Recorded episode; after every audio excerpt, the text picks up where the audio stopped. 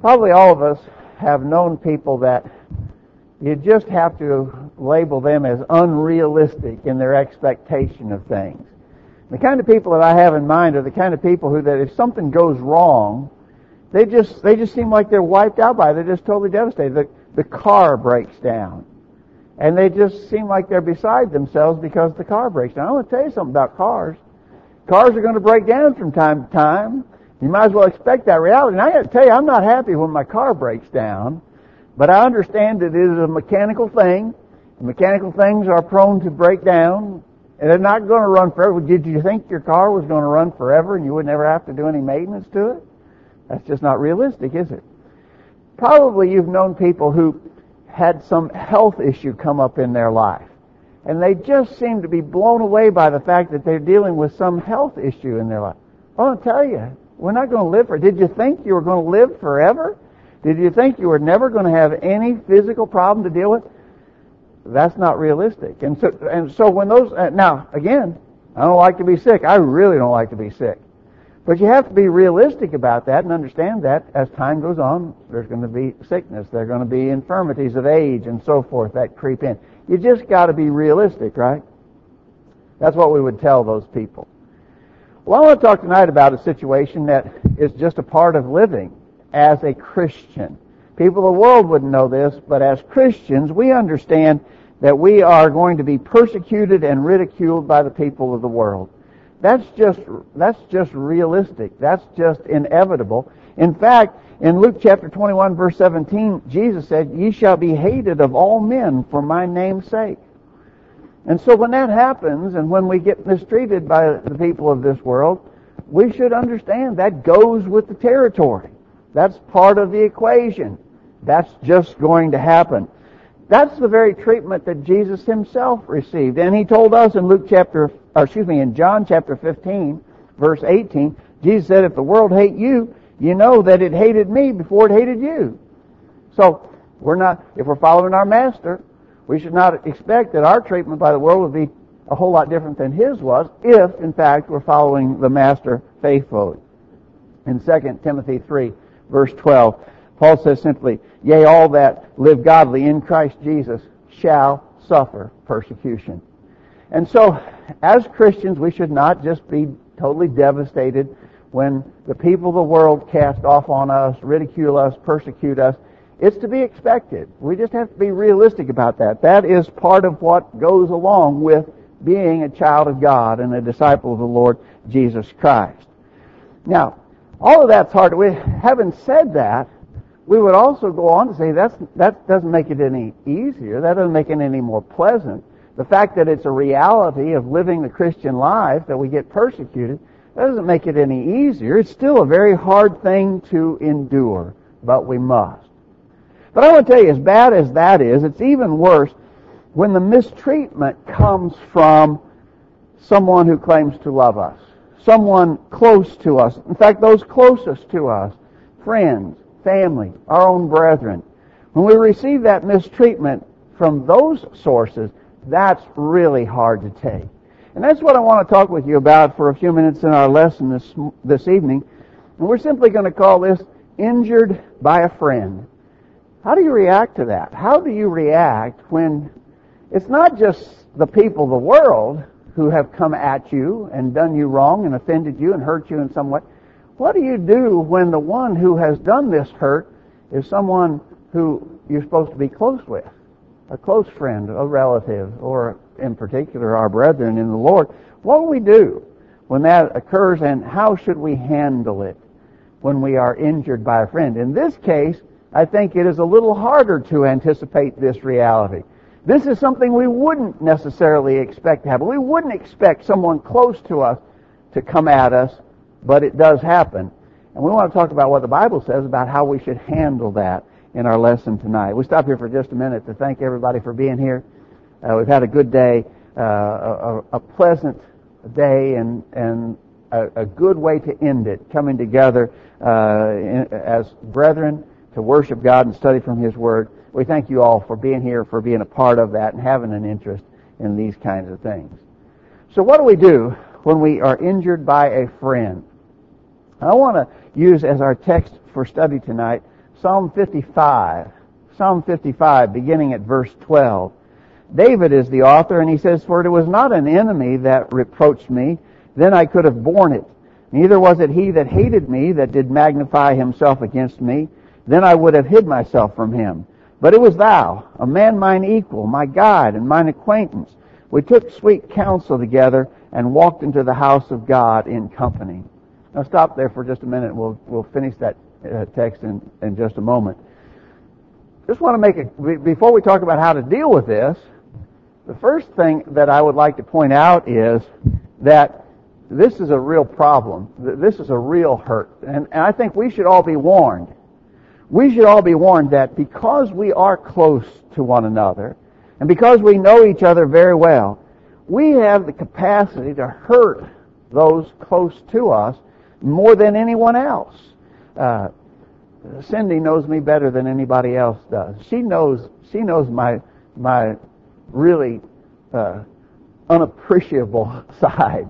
She knows the ugly parts. If she wanted to just let loose and rip me, she could she could tell things that would just really hurt.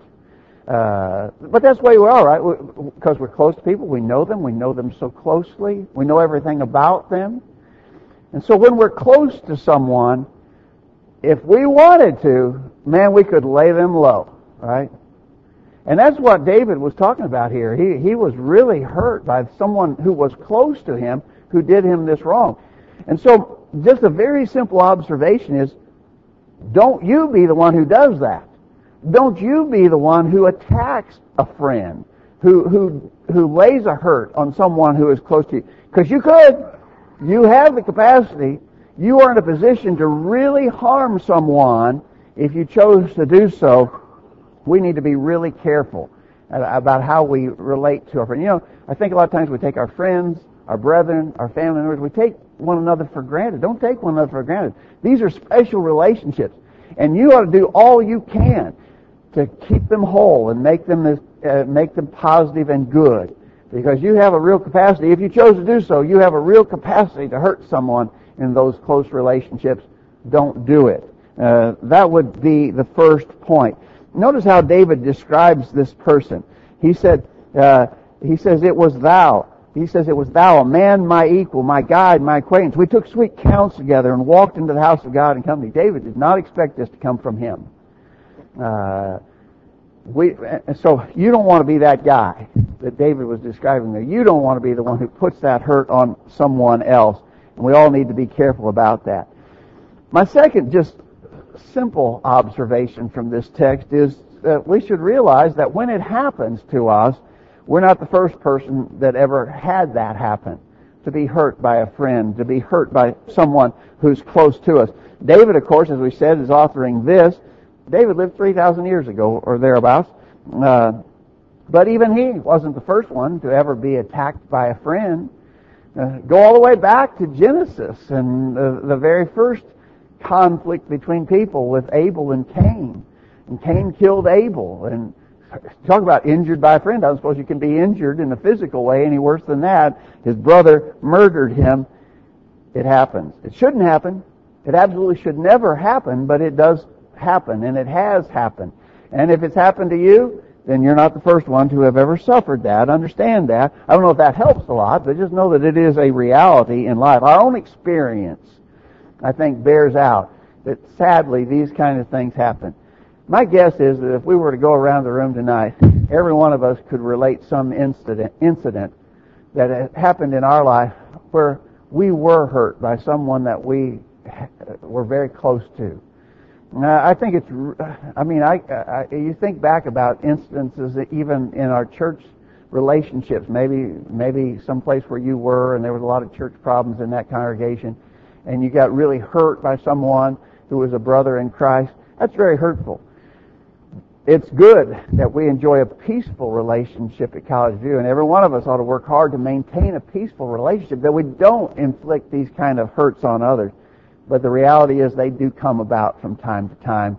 And we just have to accept that that is a part of it. it, it does happen. Doesn't make it any easier. Doesn't make it pleasant. But if it happens and when it happens, you're not the first person who ever had it happen to you. So, just in summary, be careful. Don't you be the one who injures a friend. If you are the injured one, know that you're not the first one who ever suffered that. It, it, it sadly is a part of living in this present world. Now, what do you do about that? How do you handle it? Well, let's get to that now. If, if this has occurred, what do you do about it? Well, the text here actually gives us an, a, a, a help, prayer and trusting God. Notice here this last part of the text, starting right here. David says, As for me, I will call upon the Lord, and the Lord shall save me. Evening and morning and at noon will I pray and cry aloud, and he shall hear my voice.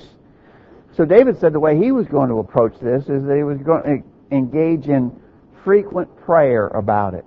Throughout the day, he was going to pray about this, and he had confidence that the Lord would hear his prayers. God knows every situation, and that ought to be helpful to us. He knows every situation perfectly.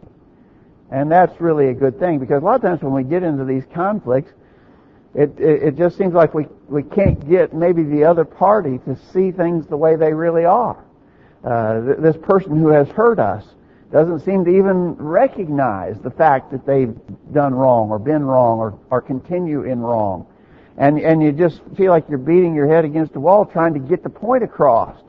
And, and, and you feel like you're not making any progress there. Well, know that God knows the situation. He knows it perfectly, even if others don't. And all the promises that we have in the Word of God, we, we're not going to go to them right now, but we have just so many promises in the Word of God about Him hearing and answering our prayers. And all of those kind of things ought to be a real comfort to us when we're dealing with that sort of situation. So David had been there. Uh, he had suffered that kind of hurt, and he tells how he was going to approach it through praying and trusting God. Okay, what else would you add to that? If you were thinking about how you're going to deal with this kind of situation, what else do you do? Well, I think the word that has to come into this equation is that we have to forgive. We understand the very plain teaching in the scriptures about the necessity of forgiveness. Uh, probably the very plainest statement of all is the one that Jesus said in Matthew chapter 6 at verse 15. In Matthew chapter 6 verse 15, if you forgive not men their trespasses, neither will your Father forgive your trespasses.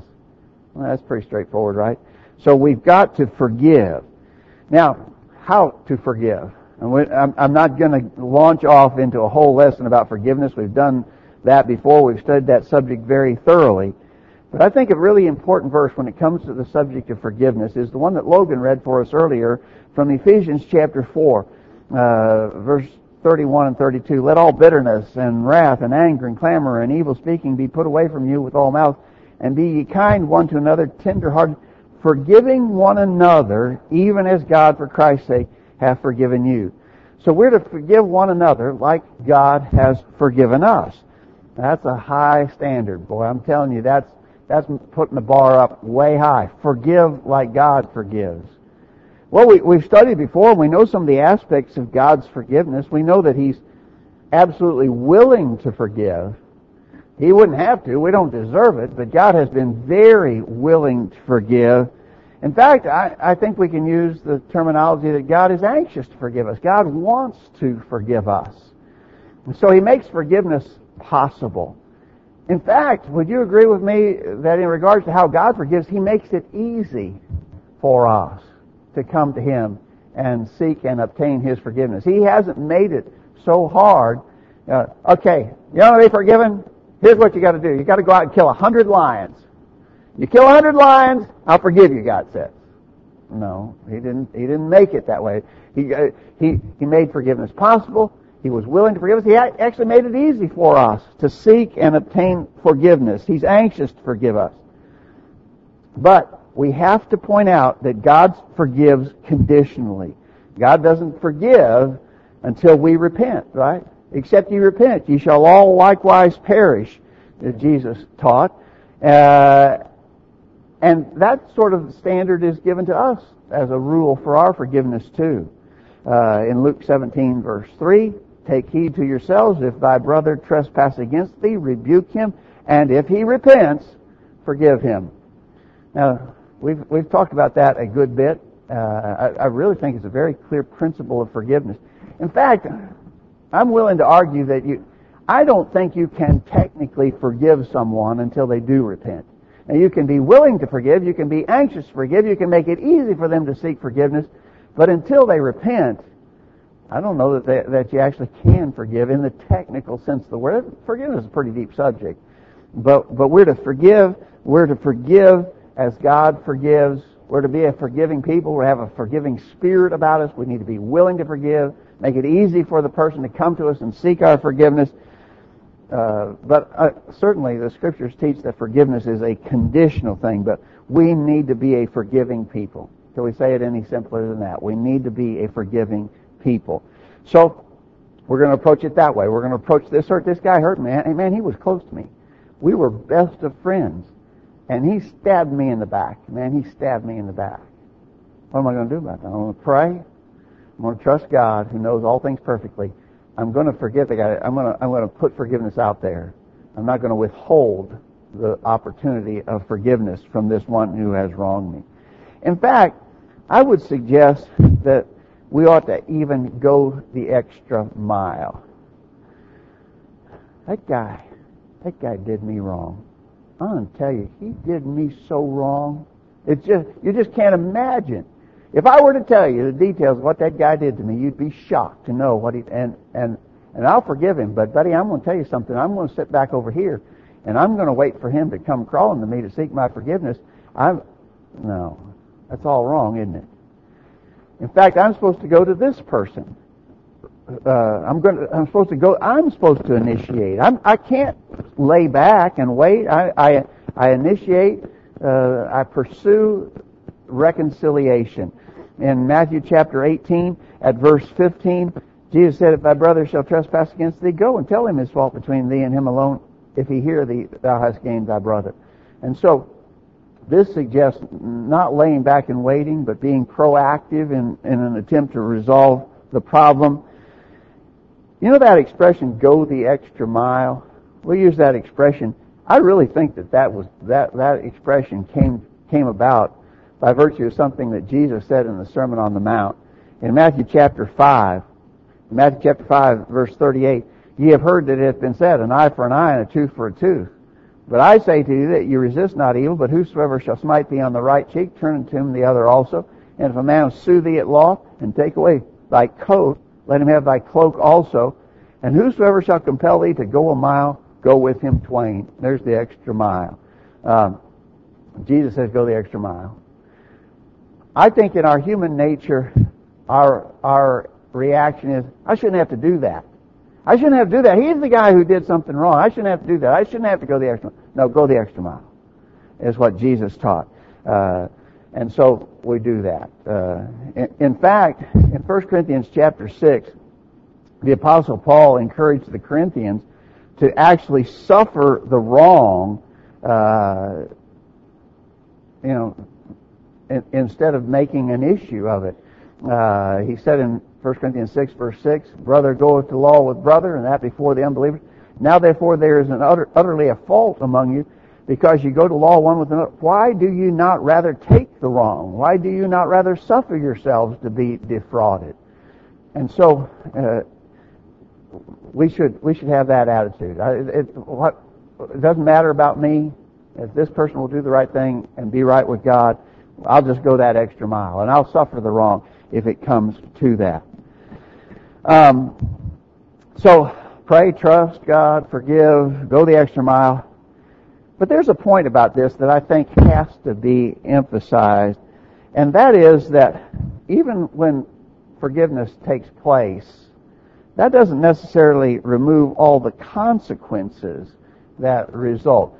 So I wronged my brother. I went after him. I shouldn't have done this. I, I shouldn't have. I was just flat out wrong and I attacked my brother unrighteously,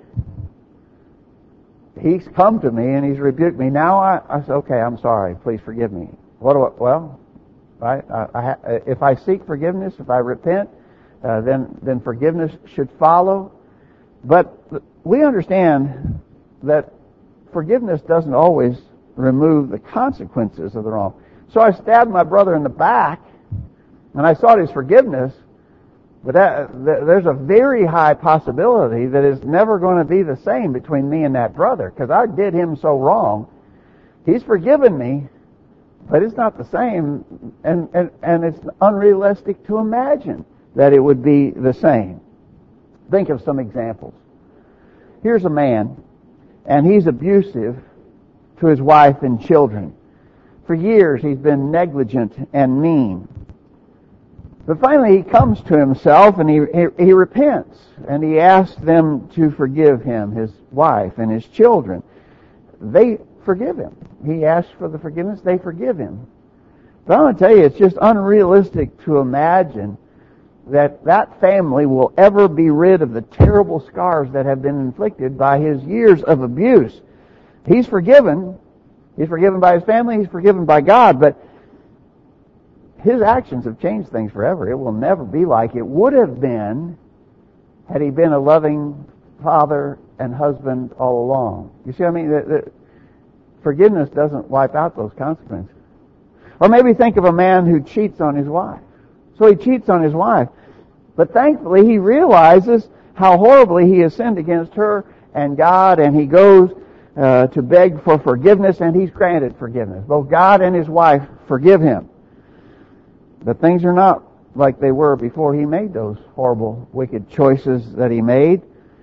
And in fact, maybe his wife decides to even go ahead and forgive her, which I think would be her rightful choice, even though she's forgiven him. She may still divorce him. He's forgiven. But he's forced then to live alone for the rest of his life. He's forgiven, but the consequences are not gone. Or maybe the classic example would be a fellow who, in a moment of uncontrolled rage, he strikes out against another man. Uh, the blow inflicts a mortal wound. His victim dies. He's arrested. He's convicted. He's sentenced to be executed for murder.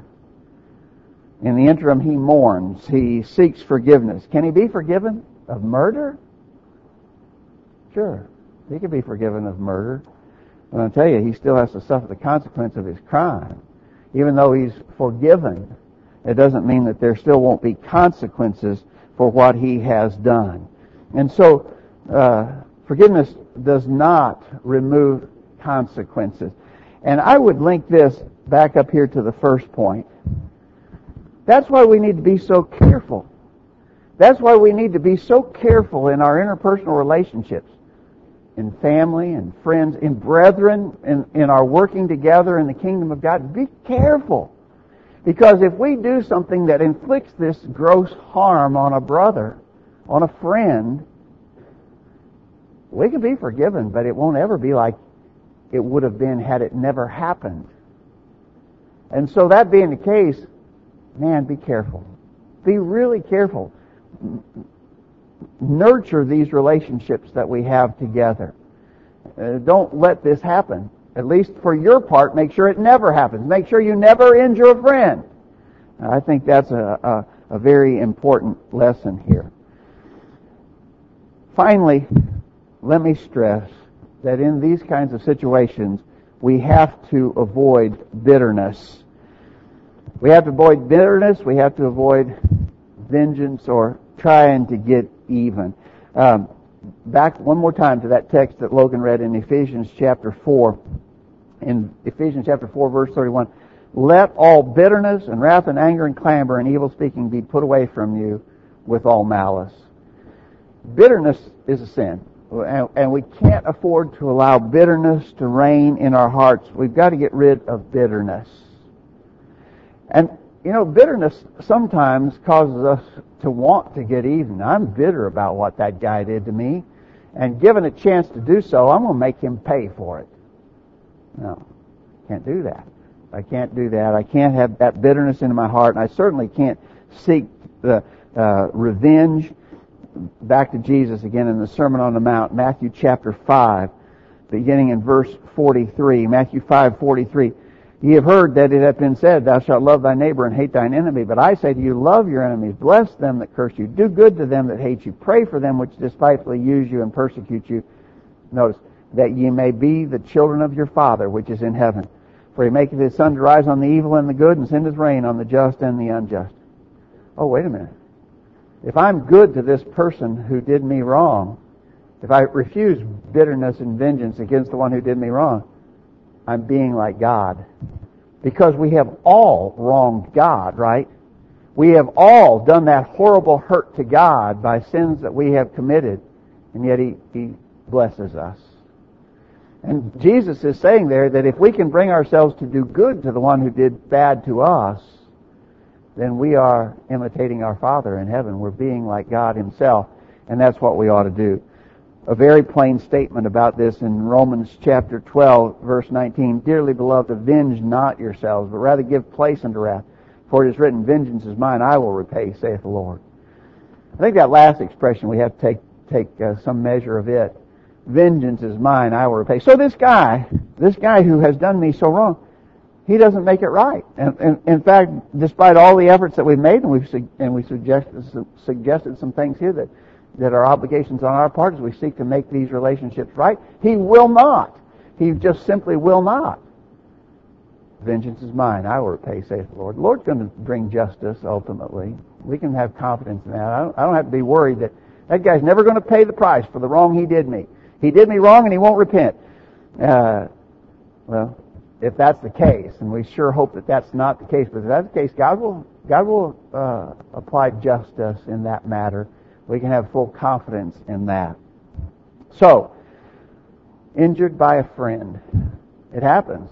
Sadly, it happens. But I think the scriptures give us guidance about how to handle that, like it tells us how to handle all things. Uh, it's not an easy thing when it occurs. Uh, it's, it's very difficult, but with prayer and with God's help, I think we can work through those things uh, and, and be the people He wants us to be. Thanks for your good attention what we've had to say. We're going to sing a song of invitation. As we sing this song of invitation, think about yourself. Think about your relationship with God. Make sure it's right. If there's something that you need help with, something that we can pray to God with you and for you about, let us know that. We'd be glad to do so. If you're not yet a Christian, but you've understood the simple plan of salvation, you desire to obey it, let us know. We'd be glad to assist in your obedience. If we can help in any way, please come while we stand and sing.